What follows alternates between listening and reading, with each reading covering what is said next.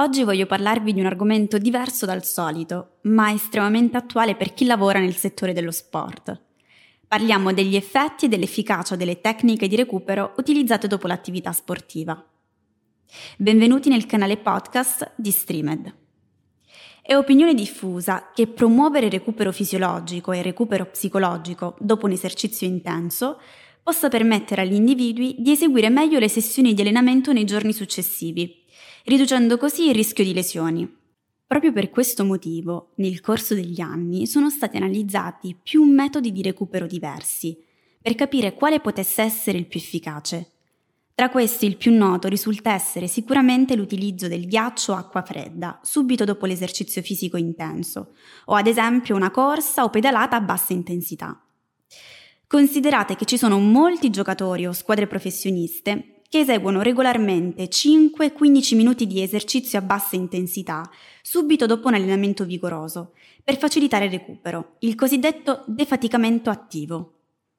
Un recente sondaggio del 2017 di Pop aveva rilevato che circa il 90% degli allenatori raccomanda subito dopo l'allenamento di eseguire un breve periodo di raffreddamento alle gambe tramite ghiaccio o acqua fredda, mentre il 53% di questi allenatori raccomandava il jogging come forma di recupero attivo. Cercheremo quindi attraverso questo podcast di indagare se effettivamente il recupero attivo post esercizio sia davvero così efficace come ancora spesso si sente dire e se esistono differenze significative fra un recupero attivo ed un recupero passivo. Sappiamo che gli atleti di elite si allenano anche più volte nello stesso giorno o si trovano a dover affrontare gare o competizioni molto ravvicinate. Per questo gli interventi di recupero tra una sessione e l'altra sono di fondamentale importanza. Una revisione di Van Oren del 2018 ha esaminato gli studi che discutevano gli effetti di un recupero attivo fra due sessioni di allenamento distanziate da almeno 4 ore. Relativamente agli effetti di un recupero attivo, sono stati effetti minimi o comunque non significativi, anche se non sono stati riscontrati effetti negativi. Per esempio, lo studio di Tessitore del 2007 aveva confrontato un recupero attivo di 20 minuti, fatto di esercizi aerobici o esercizi in acqua e di stretching, con un recupero passivo in giovani giocatori professionisti di calcio. Entrambi i protocolli di recupero praticamente non avevano differenze particolari fra loro in termini di sprint su 10 metri o altezza del salto in verticale. Sempre lo stesso autore ha effettuato un secondo studio l'anno successivo, nel 2008, ma questa volta su giocatori di futsal e allo stesso modo gli effetti e le differenze non erano significativi.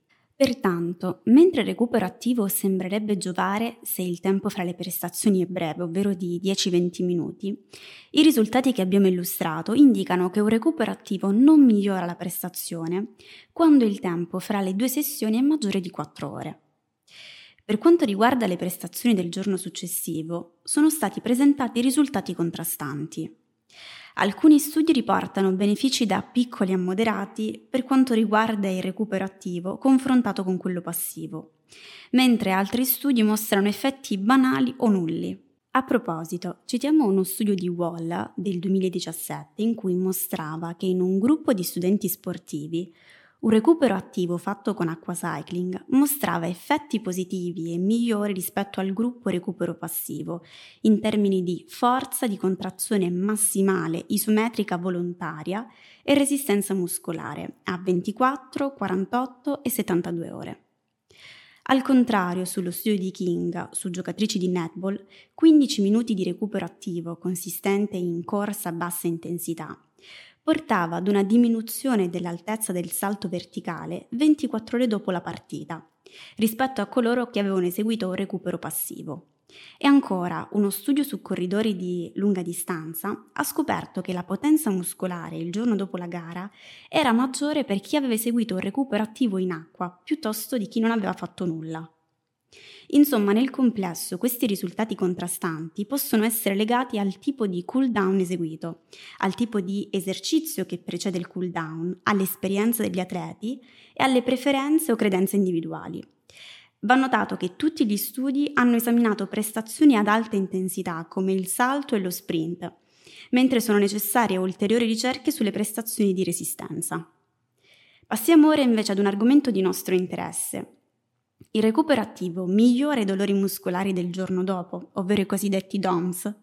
In linea teorica, un recupero attivo aumenta il flusso di sangue ai muscoli e alla pelle. Questo aumento del flusso sanguigno può ridurre l'accumulo di sottoprodotti metabolici e di fattori associati all'indolenzimento muscolare, così da accelerare la riparazione e il rimodellamento muscolare. Diversi studi hanno indagato se un cool down attivo attenui effettivamente l'indolenzimento muscolare ad insorgenza ritardata.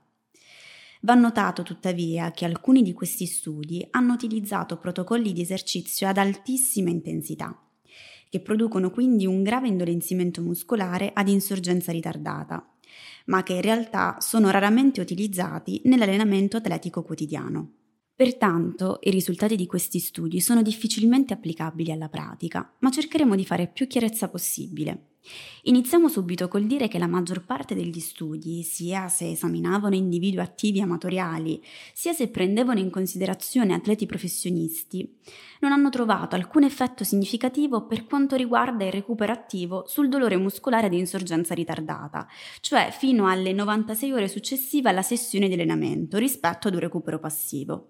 Per esempio, Lowe e Herbert hanno confrontato gli effetti di un recupero attivo, consistente in una camminata in salita, rispetto ad uno passivo, sull'indolenzimento muscolare ad insorgenza ritardata in adulti sani. L'attività fisica richiesta era una camminata in discesa all'indietro su un tapirulano inclinato, così da indurre danno muscolare. Il recupero attivo non aveva ridotto significativamente l'indolenzimento muscolare ad insorgenza ritardata nei 10 minuti successivi e fino a 72 ore dopo. Un altro studio invece di King ha studiato gli effetti di un recupero attivo sull'indolenzimento muscolare del giorno dopo su giocatori di netball. Come recupero attivo era richiesta una corsa a bassa intensità dopo la partita. Tuttavia, in questo caso, 24 ore dopo la partita, coloro che avevano eseguito la corsa defaticante mostravano livelli di indolenzimento maggiori rispetto a coloro che avevano eseguito un recupero passivo. Questo probabilmente perché la corsa successivamente alla partita potrebbe aver causato un ulteriore danno muscolare. Consigliamo quindi di evitare attività di corsa come forma di recupero attivo, anche se servirebbero ulteriori ricerche per approfondire meglio la questione. Vediamo ora un'ultima parte, anche questa interessante. Il recupero attivo riesce a prevenire l'insorgenza di nuovi infortuni? A riguardo abbiamo qualche studio che può interessarci, anche se tuttavia sono studi datati e non proprio recenti. Un recupero attivo può teoricamente ridurre il rischio di infortuni durante una successiva sessione di allenamento, perché se l'atleta riesce a recuperare meglio avrà una minore fatica neuromuscolare tale da diminuire il rischio di nuove lesioni. Purtroppo però solo pochi studi hanno indagato gli effetti di un recupero attivo sugli infortuni. In particolare, in due studi prospettici su corridori, l'uso regolare di un cool down non ha significativamente diminuito l'incidenza delle lesioni da corsa. In un altro studio prospettico su corridori, anche se datato del 1993 ma comunque interessante, era stato inserito un programma di intervento di educazione alla salute che consisteva in esercizi di riscaldamento, raffreddamento e stretching. Questo tuttavia non aveva ridotto significativamente l'incidenza degli infortuni nella corsa.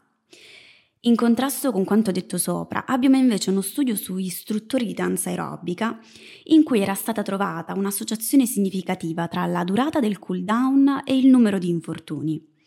In particolare, chi eseguiva un defaticamento attivo di 15 minuti aveva un tasso di infortuni minore rispetto a chi eseguiva un periodo di raffreddamento post esercizio di 5-10 minuti anche se non veniva incluso all'interno dello studio nessun gruppo di controllo per effettuare un confronto realistico.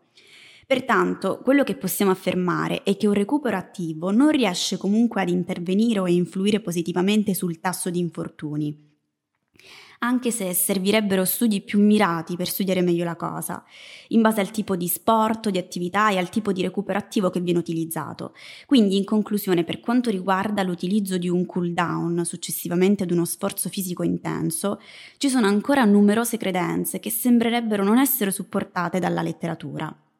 Un recupero attivo non migliora le prestazioni sportive, qualora nella stessa giornata l'atleta debba fare più di una performance ad una distanza minore di 4 ore. Allo stesso modo non sembra avere benefici significativi anche nelle prestazioni del giorno dopo, anche se in alcuni sportivi qualche miglioramento effettivamente è stato notato. E come detto, stessa cosa vale per gli infortuni. Le prove e gli studi dimostrano che non si riesce a prevenire o diminuire il tasso di infortuni attraverso il recupero attivo. Lavori nel settore sportivo o ti capita di seguire atleti?